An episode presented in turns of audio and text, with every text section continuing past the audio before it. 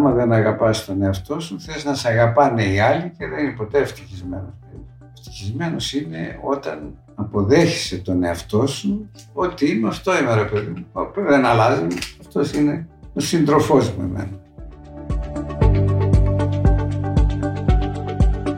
Για πολλούς ήταν ο στάρ της ψυχανάλυσης και ο εθνικός μας ψυχαναλυτής, ενώ για άλλους ο γκουρού της ψυχιατρικής που έλεγε κατά καιρούς πικρές αλήθειες που θέλαμε ή όχι να ακούσουμε.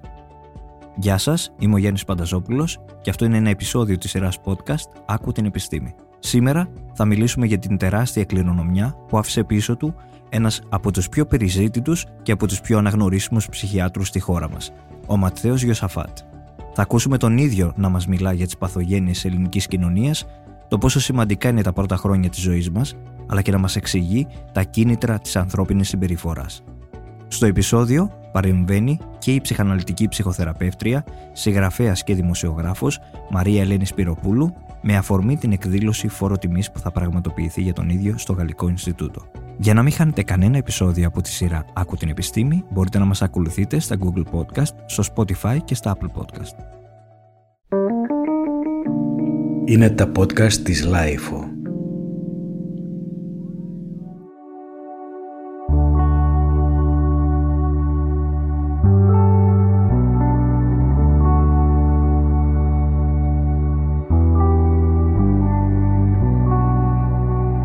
Ήταν ένα πρωί της 27η Ιουλίου το περασμένο καλοκαίρι, όταν μία ανάρτηση στη σελίδα του στο Facebook σκόρπισε θλίψη σε όλους. Ο Ματθίος Γιωσαφάτ δεν είναι πια μαζί μας. Το πνεύμα όμως, τα λόγια και το αποτύπωμά του πάνω σε χιλιάδες ανθρώπους θα είναι πάντα εδώ. Αφιέρωσε τη ζωή του στην κατανόηση των άλλων και είχε σαν κίνητρο πάντα να βοηθήσει όσο περισσότερος μπορούσε με τη θεραπεία, τις διαλέξεις, τα βιβλία του. Αφήνει πίσω του ένα έργο σημαντικό και μια οικογένεια και φίλους που νιώθουμε τυχεροί που τον είχαμε στη ζωή μας. Λίγο αργότερα, στα δελτία ειδήσεων, ο θάνατός του γίνεται θέμα συζήτησης.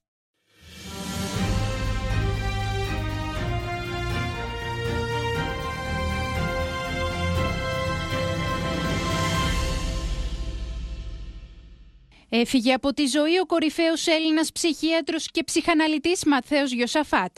Αφιέρωσε τη ζωή του στην κατανόηση των άλλων και είχε ως κίνητρο πάντα να βοηθήσει όσο περισσότερους ανθρώπους μπορούσε με τη θεραπεία τη διαλέξη στα βιβλία του. Η ζωή μας αρχίζει από την κοιλιά της μάνας μας. Ο πρώτος χρόνος είναι ίσως ο πιο σημαντικός και ότι μέσα σε πέντε χρόνια περίπου έχει γραφτεί η προσωπικότητά μας, το είδος της ζωής που θα ακολουθήσουμε.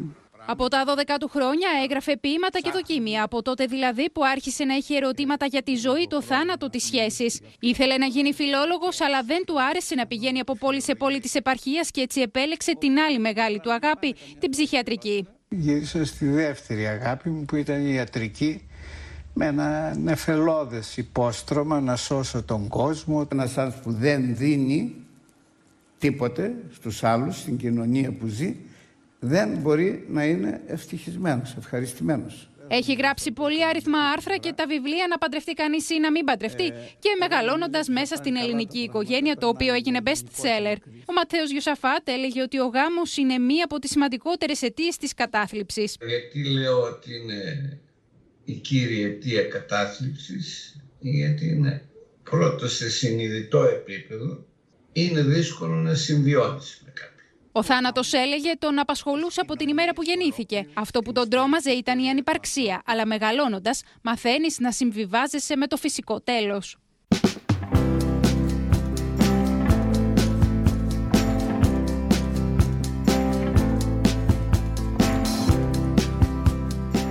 Ο Ματθαίος Γιωσαφάτ, εκλαϊκεύοντας τον επιστημονικό του λόγο, άφησε πίσω του ένα πλούσιο συγγραφικό έργο με βιβλία που έκαναν πολυάριθμες ανατυπώσεις, κυκλοφορούν από τις εκδόσεις Αρμός, αλλά και μία πλειάδα διδαγμάτων για την κατανόηση της ψυχής.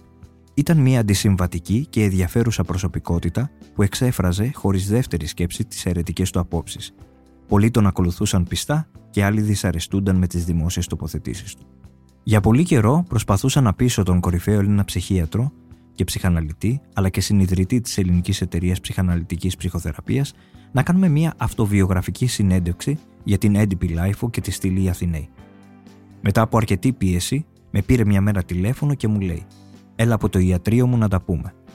Έκτοτε, κάθε συνάντηση μαζί του έχει μείνει ανεξίτηλη στη μνήμη μου. Σπουδαίος δάσκαλος και μια υπέροχη προσωπικότητα. Τον θυμάμαι να κάθεται στο τιβάνι του ψυχαναλυτή και οι ρόλοι για μερικές ώρες να εναλλάσσονται. Φορούσε πάντα τις χαρακτηριστικές του τυράντες, γελούσα συχνά με το φλεγματικό του χιούμορ και άκουγα προσεκτικά τις αμέτρητες αφηγήσεις του. Γεννήθηκα στην Κατερίνη Πιερίας. Έζησα σε πολλές πόλεις ως άλλος Οδυσσέας. Μεταξύ αυτών στη Λάρισα, τη Θεσσαλονίκη, την Αθήνα, τη Βιέννη, το Παρίσι και το Λονδίνο. Τα πρώτα χρόνια της ζωής μου ήταν την περίοδο του Β' Παγκοσμίου Πολέμου και αργότερα του εμφυλίου. Εθνικόφρονες και αριστεροί. Έλληνες εναντίον Ελλήνων. Κάθε βράδυ άκουγες πυροβολισμούς. Τα πρωινά πήγαινε στο σχολείο περνώντας ανάμεσα από πτώματα που ήταν αφημένα στους δρόμους. Σκληρή εποχή. Πείνα, κακουχίε, στερήσεις και αγριότητες. Ο πατέρας του ήταν βιοτέχνης. Όπως έλεγε ο ίδιος ο Ματέος Γιωσαφάτ, λευκοσιδηρουργός. Η μητέρα του ήταν νοικοκυρά, αφού είχε να αναθρέψει έξι παιδιά. Όπως μου είχε πει, ένας αδερφός του πέθανε νωρίς από λευγεμία και ο ίδιος ήταν ο μεγαλύτερος από τα υπόλοιπα πέντε αδέλφια του. Οι γονείς μου ήταν καλοί, φιλήσυχοι και έντιμοι άνθρωποι. Αγαπιόντουσαν πολύ μεταξύ τους. Ποτέ δεν θυμάμαι να μας έδιραν. Αναγκαστικός τύπος που λέμε. Ήταν αντίθετη σε αυτό, αλλά λάτρευε τη μάνα μου. Ήταν σοβαρός, δουλευταράς, δούλευε το πρωί το βράδυ. Οπότε τότε δεν τους βλέπαμε πολύ τους γονείς, όπως και τώρα δεν βλέπουν λίγο που δουλεύουν οι γυναίκες. Αλλά είχαμε τη μάνα μας όλη τη μέρα. Απλώς δεν είχε τη δυνατότητα να ασχοληθεί με τον καθένα, με τα προβλήματά του, ήταν πώς θα φας, πώς θα πληθείς. Καμία σχέση και πώς θα τους μαζέψεις. Ε, άλλη εποχή ήταν τότε. Αλλά ήταν έντιμος άνθρωπος, σοβαρός και αγράμματος. Ε, τότε ήταν δύσκολη η εποχή κιόλας.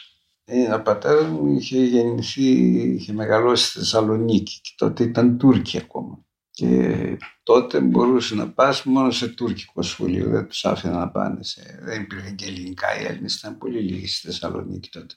Και επειδή πολλοί από την παρέα του δεν θέλανε να πάνε σε τουρκικό σχολείο, έμεινε γράμματος η μορφωμένη της οικογένειας ήταν η μητέρα μου που είχε βγάλει τη Δευτέρα Δημοτικού. Ο πατέρας μου με ρώτησε μια φορά όταν ήμουν Δευτέρα Λυκείου, κάτι τέτοιο, γυμνασίου ήταν τότε, δεν υπήρχε Λύκειο, ήταν το γυμνάσιο εξατάξει.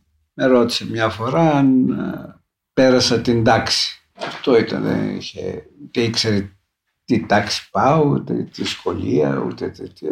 Εγώ ήμουν σούπερ μαθητής, και προσευλήθη λίγο μπαμπά του. Αφού έρχονται ένα σωρό σου λένε είσαι αυτό. Εντάξει παιδί μου λέει, την πέρασες πάνω, ε, ε, πάλι καλά.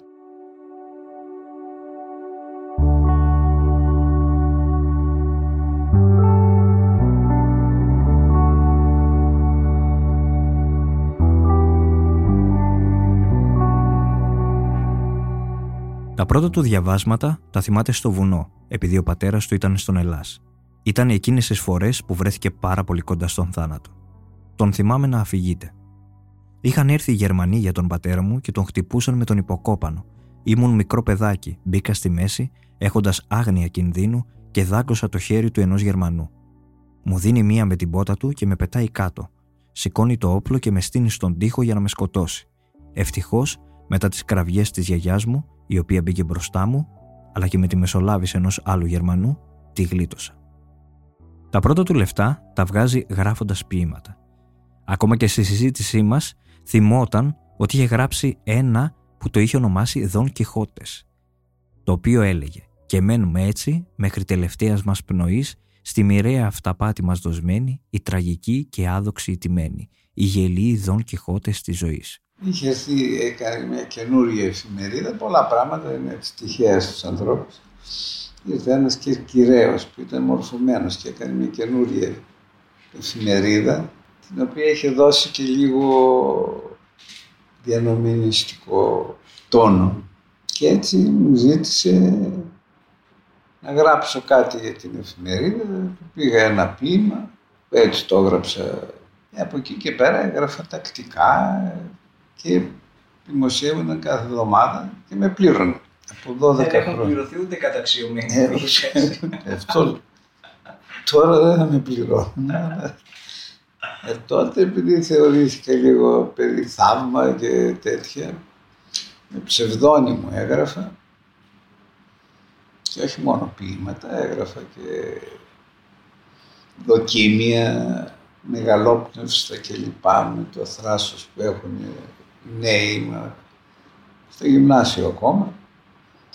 Ποιο είναι επήλθε το τέλος του δυτικού προλητισμού, τέτοια πράγματα, για την πόλη που ήταν ένα σωρό αγράμματοι. Η Κατερίνη είχε πολλούς πόντιους που δεν ήταν πολύ γραμματισμένοι, καλοί άνθρωποι. αλλά- Οπότε το διαβάζαν και για ένα διάστημα αναρωτιόταν αν το γράφει ο Μυριβίλης, ο Τάδε, Καταπληκτικό. ναι, γινόταν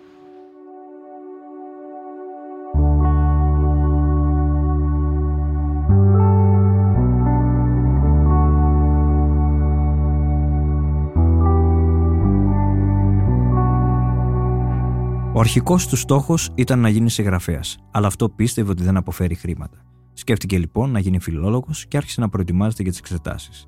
Έπειτα, μετά από μια συζήτηση με ένα φίλο του, συνειδητοποίησε ότι το να γίνεις φιλόλογος απαιτούσε πολλές μετακινήσεις και αυτό δεν του άρεσε. Έτσι, ακολούθησε τη δεύτερη του επιλογή, την ιατρική. Ο ίδιος δεν δίσταζε να μιλά ανοιχτά για τις παιδικές του εμπειρίες. Τον θυμάμαι χαρακτηριστικά να μου αφηγείται μια φοβερή ιστορία από τα παιδικά του χρόνια. Μια φορά, μεσημέρι ήταν, είχα ακούσει τη μητέρα μου να κάνει έρωτα με τον πατέρα μου. Φώναζε, δεν μπορούσα όμως να αντιληφθώ τι είχε συμβεί.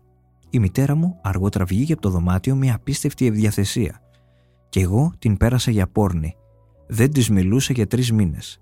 Όταν το συζήτησα με τους συμμαθητές μου, μου είπαν ότι και εκείνοι τα ίδια άκουγαν.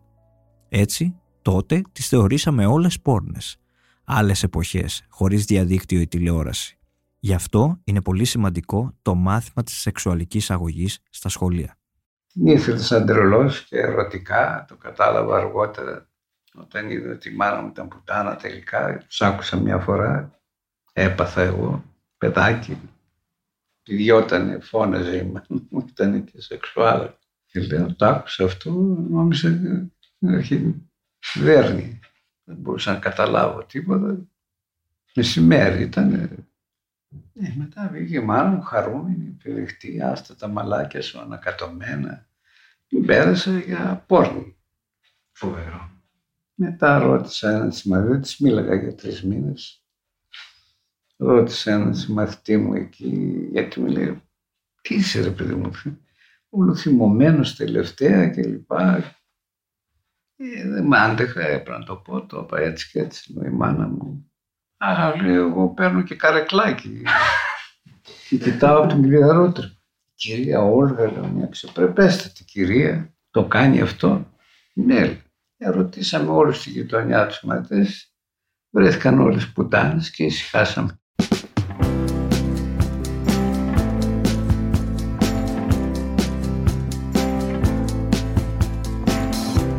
Το σεξ είναι βασικό κομμάτι της ζωής, έλεγε συχνά.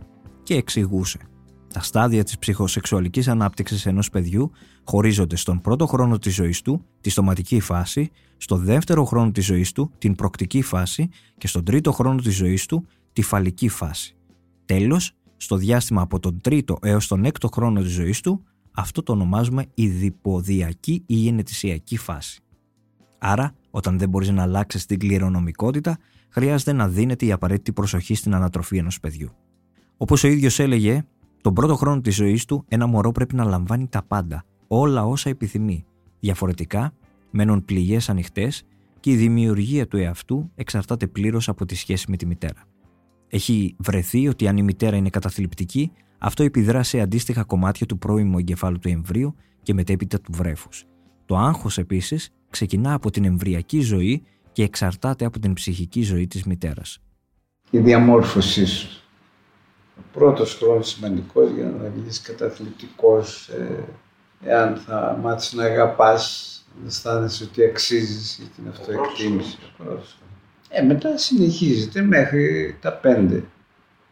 Από εκεί και πέρα καταλαβαίνει το παιδί αρκετά πράγματα, τα αποθεί, γίνονται ασυνείδητα αυτά και μετά καθορίζουν τη ζωή. Ποια γυναίκα θα πάρεις, τι χαρακτήρα είσαι, τι δουλειά θα κάνεις, μαζί με τα γονίδια και με τις ορμόνες βέβαια. Εκείνα δεν μπορούμε να τα αλλάξουμε. Αυτή στη θεραπεία αλλάζουμε λίγο την οικογενειακή ατμόσφαιρα.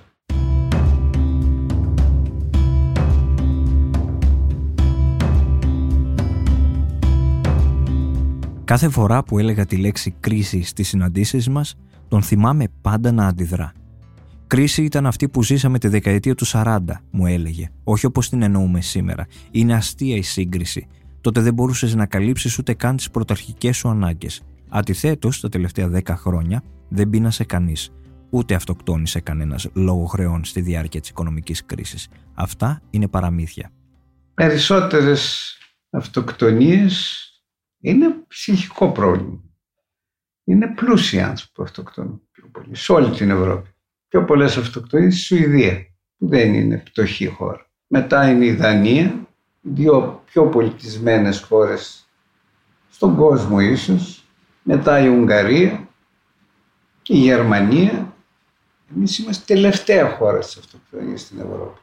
Γιατί έτσι είναι πέρα βρέχει. Έχουμε καλό καιρό, αλλά δεν είναι. Αυτά χρησιμοποιούνται πολιτικά και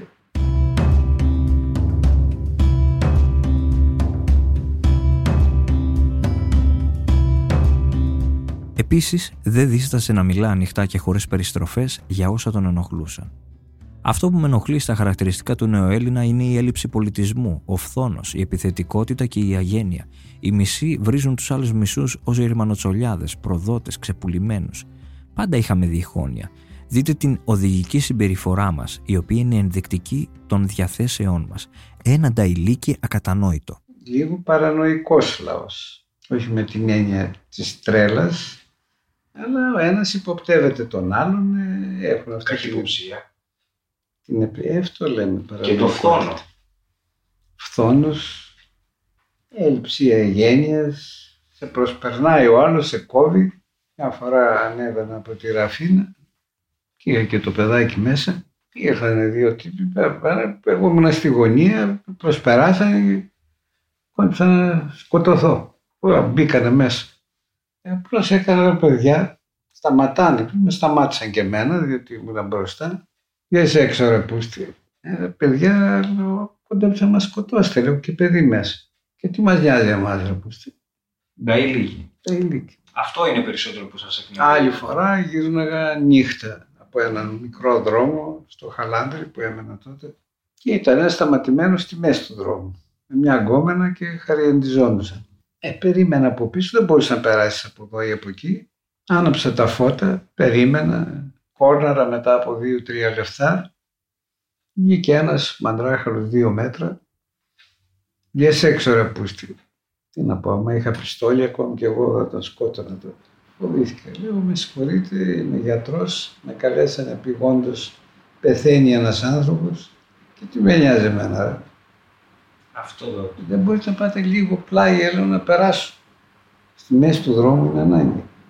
Έτσι γουστάρω. Βγαίνει και η γκόμενα, η βαριά, άστον το μαλάκα. Εδώ γίνεται συχνά.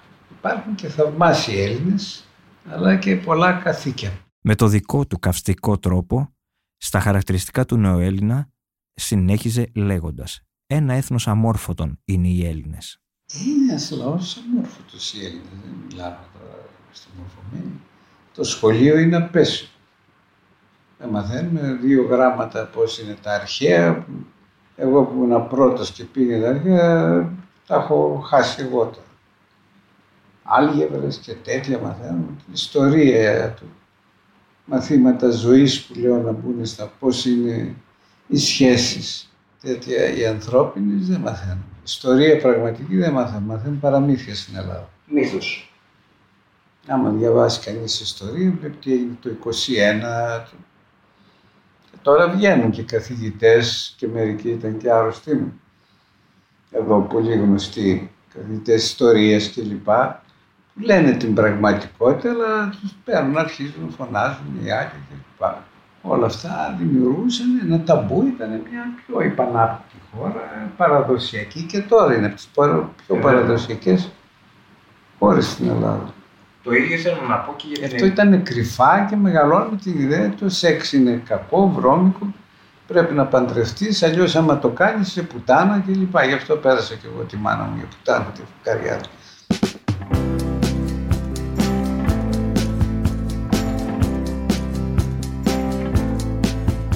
Οι αλήθειες που έλεγε ήταν σκληρές και περοδοτούσαν συνεχώς πολλές αντιδράσεις. Ειδικά οι απόψεις του για τα προβλήματα της αγίας ελληνικής οικογένειας, όπως έλεγε χαρακτηριστικά, και υποστήριζε ότι ξεκινούν από την υποβάθμιση της γυναίκας. Ο ίδιος εξηγούσε τα επιχείρηματά του λέγοντας «Παλαιότερα οι άνδρες την έδερναν, την υποτιμούσαν ή την απατούσαν. Ήταν υποτακτική η γυναίκα και δεν είχε ανεξαρτησία. Έτσι η μητέρα γινόταν προβληματική Γι' αυτό βλέπουμε πολλούς νέους, ακόμα και σε μεγάλη ηλικία, να μένουν ακόμα και σήμερα με τη μητέρα τους. Είναι ο προστάτης γιος. Γι' αυτό και ο γάμος είναι μία από τις σημαντικότερες αιτίες της χρόνιας κατάθλιψης. Το 80% των ζευγαριών στην Ελλάδα δεν τα πάνε καλά. Το 50% χωρίζουν, το 30% δεν χωρίζουν για κοινωνικο-οικονομικούς λόγους, το 20% είναι σε σχετικά καλό επίπεδο και μόνο το 5 με 10% είναι πραγματικά ευτυχισμένοι. Επομένως, η πλειονότητα των σχέσεων είναι ψεύτικες και βολεμένες, γιατί δεν βρήκαν ποτέ το ιδανικό. Αγάπη θέλει καιρό, ένα-δύο χρόνια για να αρχίσει, εκτός από τα παιδιά μας. Και αυτά δεν τα αγαπάμε, περισσότεροι γονείς δεν αγαπούν τα παιδιά, είναι, έχουν υποχρέωση και κάνουν τα παιδιά να τους αγαπούν. Αυτό κάνει η Ελληνίδα μητέρα. Ναι. Επειδή ο άντρας παλιά δεν την αγαπούσε, η εγκομένη έκανε, όλοι οι άντρες είχαν και μία Γκαρσονιέρα τότε του λέγανε. Βρίσκεις κάποιον να σε αγαπήσει. Αυτός είναι ο έρωτας. Σε βλέπω, σε αγαπώ, επειδή, σε, επειδή με αγαπάς, αισθάνομαι καλά, με ανεβάζεις, σε αγαπώ κι εγώ. Mm. Είναι σχέσεις πραγματικές. Γι' αυτό η αγάπη είναι 5-10% στα ζευγάρια. Από εκεί και πέρα όλοι βολευόμαστε, όχι με το ιδανικό. Υπάρχει ιδανική αγάπη; Τα όχι. Ο άνθρωπος είναι εγωκεντρικός. Να επιβιώσει. Όλα τα ζώα, το αρσενικό πηδάει ό,τι βρει. Το θηλυκό κάθεται την εποχή του ζευγαρώματος μόνο. Επειδή η φύση έβαλε να διατηρηθεί το, το είδος. Οπότε όταν βγαίνουν οι ορμόνες στη γυναίκα, ο κοιτοκίνη και άλλες ορμόνες εποχή, είναι, βλέπετε, τότε ξεκινάει από την Νότιο Αμερική και πάει στη Βόρειο Πόλο. Πηδιούνται και ξαναπάνε πίσω στη Νότιο Αμερική τα ζώα. Ε, καμιά φορά και οι άνθρωποι πρέπει να πας όταν είσαι ερωτευμένος φουλ να πληρώσεις και να πας στο Λονδίνο, μα είναι μια κοπέλα εκεί κλπ.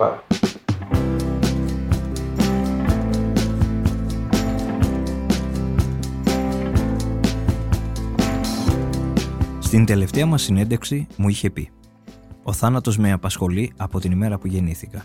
Αυτό που με τρομάζει είναι η ανυπαρξία. Αλλά μεγαλώνοντας μαθαίνεις να συμβιβάζεσαι με το φυσικό τέλος». Ο θάνατος δεν με τρομάζει. Με τρομάζει η ανυπαρξία. Ε, αυτό δεν το θέλω. Σιγά σιγά μαθαίνεις όταν μεγαλώνεις να το δέχεις. Άλλοι δεν μπορούν και αυτοκτονούν. Από τέτοια αυτοκτονούν.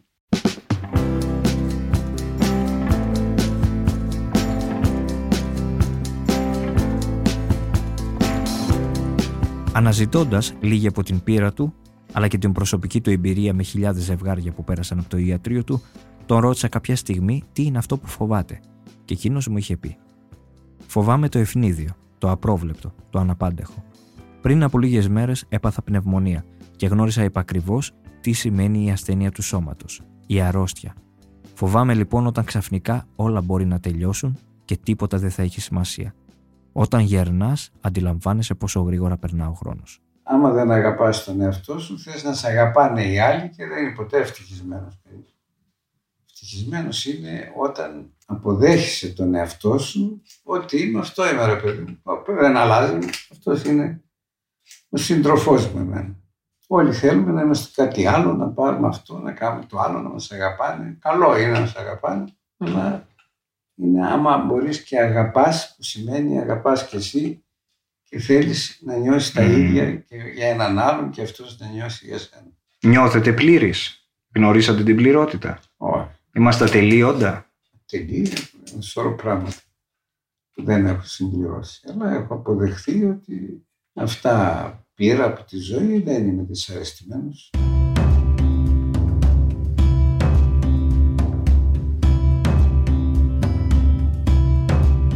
Ψυχαναλυτική ψυχοθεραπεύτρια, συγγραφέας και δημοσιογράφος Μαρία Ελένης Σπυροπούλου θα μας μιλήσει τώρα για τον άνθρωπο Ματθαίο Γιωσαφάτ αλλά και τη σχέση που είχε μαζί του. Με αφορμή την εκδήλωση φόρο τιμής που θα πραγματοποιηθεί για τον ίδιο στο Γαλλικό Ινστιτούτο. Γνώρισα τον Ματσέο Γιωσαφάτ το 2001 προς 2. Ε, ήμουνα μικρή εγώ σε ηλικία. Χτύψα την πόρτα του για να κάνω μια αίτηση να μπω στην εταιρεία του για να κάνω εκπαίδευση. Ε, η εταιρεία ήταν η ομαδική ανάλυσης και οικογενειακής θεραπείας. Η οικογενειακή θεραπεία γενικότερα για τον Ματθαίο Γιωσαφάτη ήταν μεγάλο στοίχημα για τα ελληνικά πράγματα. Πίστευε ότι η Ελλάδα έχει πολύ μεγάλη ανάγκη να μπει η ψυχανάλυση σε ευρύτερα πεδία που αφορά και τα σχολεία αλλά και την οικογένεια. Ήταν ένα από τα οράματά του. Την πρώτη φορά που τον γνώρισα είχα, θυμάμαι πολύ, πολύ ζωντανά την εικόνα του. Ήταν αρκετά ψαρωτικός και είχε στην αίσθηση ότι είναι ένας έτσι σοβαρός ε, και βλοσιρός λίγο άνθρωπος που σε έτσι, κοίταζε και σε χτένιζε με το βλέμμα του. Και παρότι είχε μικρά μάτια πίσω από τα γυαλιά ήταν πάρα πολύ παρατηρητικός και ζωντανός. Το βλέμμα του ήταν πάρα πολύ ζωντανό και παρατηρητικό και συμπαθηθήκαμε αμέσως παρότι ξεκίνησε έτσι λίγο ανάποδα η σχέση μας διότι έθεσα, αφού έγινα δεκτή στην εταιρεία, έθεσα και εγώ κάποιους όρους. Μου είχε προτείνει να μπω δηλαδή στη δική του ομάδα τη θεραπευτική και εγώ ζήτησα να μπω σε μια ομάδα ενός άλλου ε, εκπαιδευτή, κάτι που τον ξένιζε, γιατί αυτός ήταν η μεγάλη φίρμα και τότε στην εταιρεία. Αλλά από τότε μπήκε πάρα πολύ νερό στα αυλάκι, το κοινό μας αυλάκι, τη σχέση μας, η οποία πέρασε, μ, δεν πέρασε από 40 κύματα, πέρασε από ένα κύμα, το οποίο ήταν απόλυτα θετικό και αγαπητικό, χωρίς ποτέ να είναι από τη δική μου πλευρά εξεδανικευτικό. Δεν αισθάνθηκα ούτε μία φορά ότι είχε την ανάγκη, είχα εγώ την ανάγκη να τον εξεδανικεύσω για να σχετιστούμε και άντεχε να ζει σε μία σχέση που δεν ήταν απόλυτα λατρεμένος.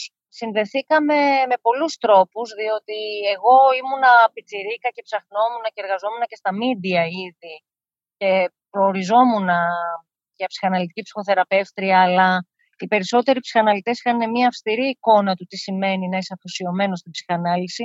Εγώ φλέρταρα και με άλλα πράγματα. Κάποιοι άλλοι δεν αισθάνονταν καλά με αυτό. Ο Γιωσαφάτη είχε την ε, ικανότητα και την ανοιχτότητα να εμπεριέχει όλες σου τις πλευρές προς όφελος και το δικό σου και της θεραπευτικής προσέγγισης. Οπότε ποτέ δεν αισθάνθηκα ότι με περιόριζε, ποτέ δεν αισθάνθηκα ότι με κοίταζε περίεργα που εγώ έγραφα ή αρθρογραφούσα ή είχα επιθυμίες να εκδώσω βιβλία γιατί τότε ακόμα η λογοτεχνική μου έτσι, δυνατότητα ήταν μόνο στα προσωπικά μου τετράδια ή στη σκέψη μου. Και μάλιστα είχε και την ικανότητα να μοιράζεται και αυτές τις ε, επιθυμίες και δυνατότητες γιατί και ο Γιωσαφάτ ήταν ένας νεαρός που έγραφε ποιήση, ήταν ένας νεαρός που αρθρογραφούσε σε τοπικές εφημερίδες πρωτού φύγει για Λονδίνο και είχε δηλαδή τις ευαισθησίες αυτές ενός ανθρώπου ευαίσθητου, ενός ανθρώπου ρομαντικού, τις κρατούσε ζωντανές αυτές τις πλευρές του. Ε, Εγώ τον αγάπησα για όλα αυτά τα πράγματα. Επίσης είχε ένα πάρα πολύ ιδιότυπο και ιδιαίτερο χιούμορ που πάρα πολλούς ανθρώπους τους πέταγε έξω. Ήταν και σαρκαστικό και αυτοσαρκαστικό σε εξέθετε τελείως σε μια ομότητα την οποία αν δεν την άντεχες και αν είχες διάφορα πράγματα δεν αισθανόσουν καλά μαζί του. Όμως εμένα μου άρεσε αυτό το χιούμορ γιατί είχε πολύ ευφυή σκέψη και επίσης είχε και κάτι πάρα πολύ σημαντικό. Σε έφερνε πολύ κοντά και με το τραύμα σου και με τον εαυτό σου αλλά και με εκείνον κάνοντάς σου μερικά δύσκολα πράγματα απλά και βιώσιμα.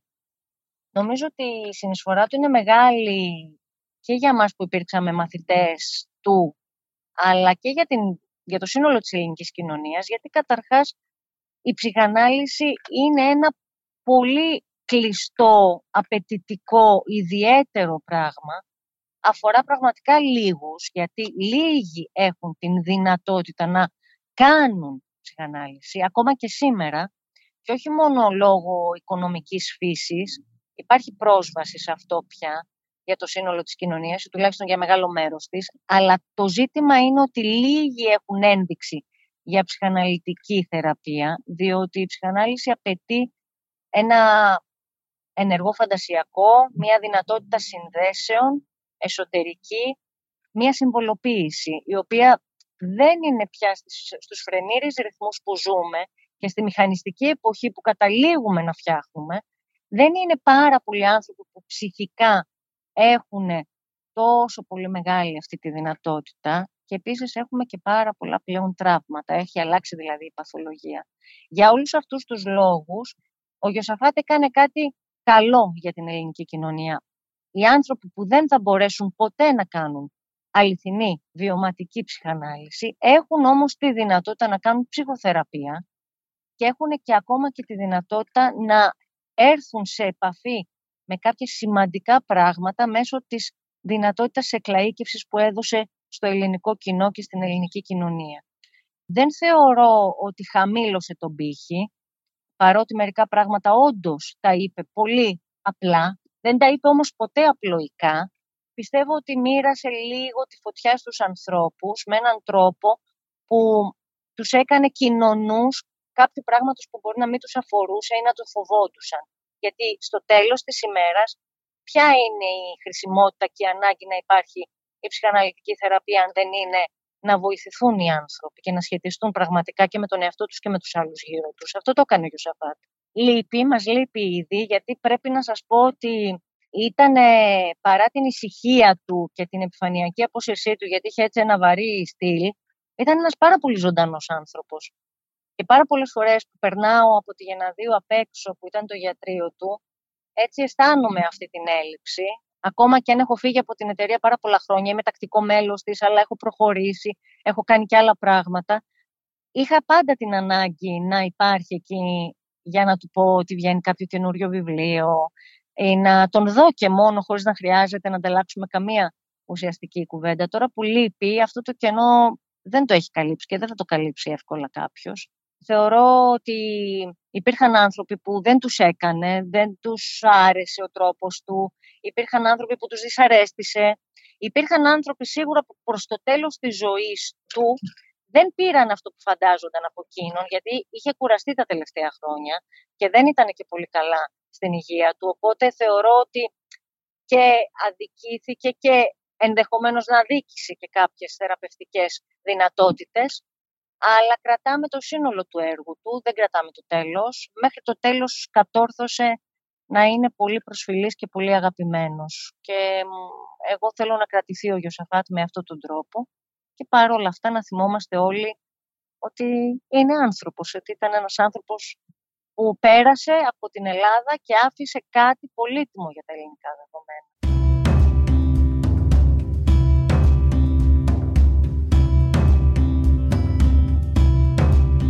Η ψυχανάλυση, έλεγε, δεν είναι θρησκεία.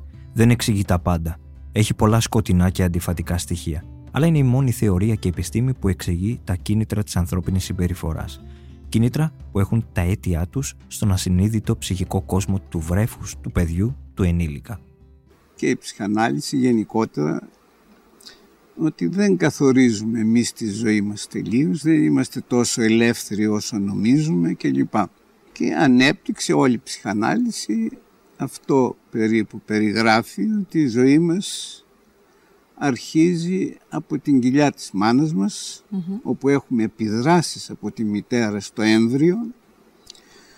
Συνεχίζει με την έξοδό μας στον κόσμο και ο πρώτος χρόνος είναι ίσως ο πιο σημαντικός.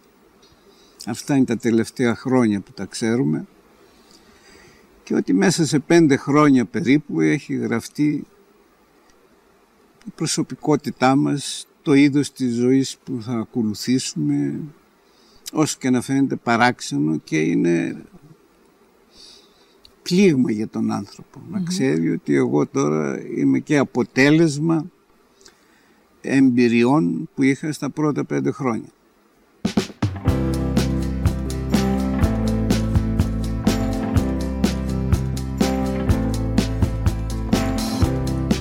Ο άνθρωπος που εξερευνούσε διαρκώς θέματα της ανθρώπινης σεξουαλικότητας, του έρωτα, της αγάπης, της επιλογής συντρόφου και του γάμου, τι θεωρούσε άραγε σημαντικό στη ζωή; Η ζωή μας είναι δύο ειδών, η συνειδητή και η ασυνείδητη, υποστήριζε και συμπλήρωνε. Είναι σύντομη, μία και μοναδική η ζωή μας. Ευτυχία δεν υπάρχει, παρά μόνο στιγμές ευδαιμονίας. Καλό λοιπόν θα ήταν οι άνθρωποι να στρέφονται στις πραγματικές αιτίες της δυστυχίας τους είναι πρώτη στο να ξέρουμε τι συμβαίνει μέσα μας, να έχουμε το γνώθι σε αυτόν, αλλά και να ακολουθούμε το γνωμικό που λέει «βίος μη γνωτός, ου βιωτός». Δηλαδή, είναι σαν να μην ζεις αν δεν καταλαβαίνεις τον εαυτό σου και τον κόσμο γύρω σου. Γι' αυτό και η ζωή με έχει διδάξει ότι αν δεν αγαπήσεις τον ίδιο στον εαυτό, δεν πρόκειται ποτέ να αγαπήσεις τους άλλους γύρω σου.